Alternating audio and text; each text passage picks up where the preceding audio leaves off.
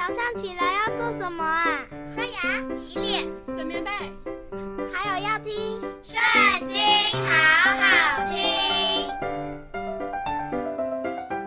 大家好，又到我们读经的时间喽。今天要读的经文在诗篇第九十六篇。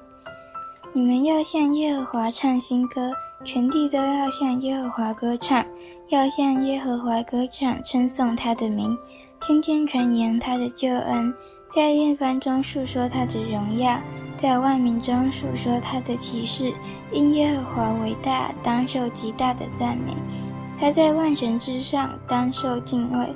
外邦的神都属虚无，唯独耶和华创造诸天，有尊荣和威严在他面前，有能力与华美在他圣所。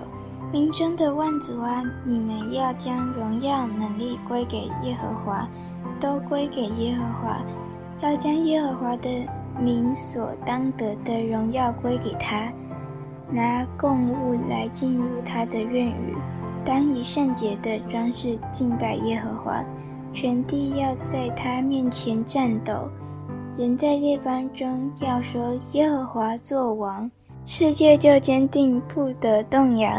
他要按公正审判众民，愿天欢喜，愿地快乐，愿海和其中所充满的澎湃，愿田和其中所有的都欢乐。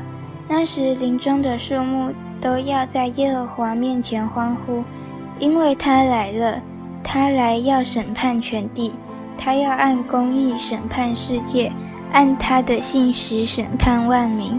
今天的读经就到这里结束喽。记得还要跟我们一起读经哦，拜拜。